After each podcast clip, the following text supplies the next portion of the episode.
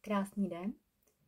Mám tady jeden další takový maličký tip, jak jít za tou finanční svobodou, za tou svobodou, za tou hojností. A to je zamyslet se, co milujeme.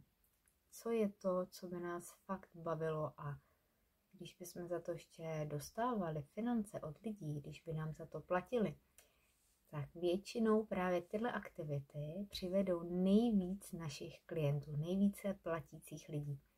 Protože ti lidé vycítí, že je to něco, co děláme s že to je naše láska, že to je něco, co nás fakt baví a naplňuje.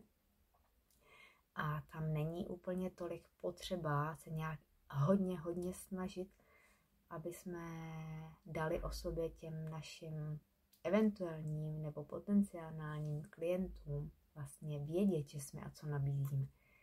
Samozřejmě je fajn všechno dávat vědět, neustále být někde vidět, ale často je to z hodně energií, hodně, hodně vyčerpávající a na začátku toho podnikání nebo na začátku na té, na té naší cesty vlastně za tím posláním je, je to náročnější.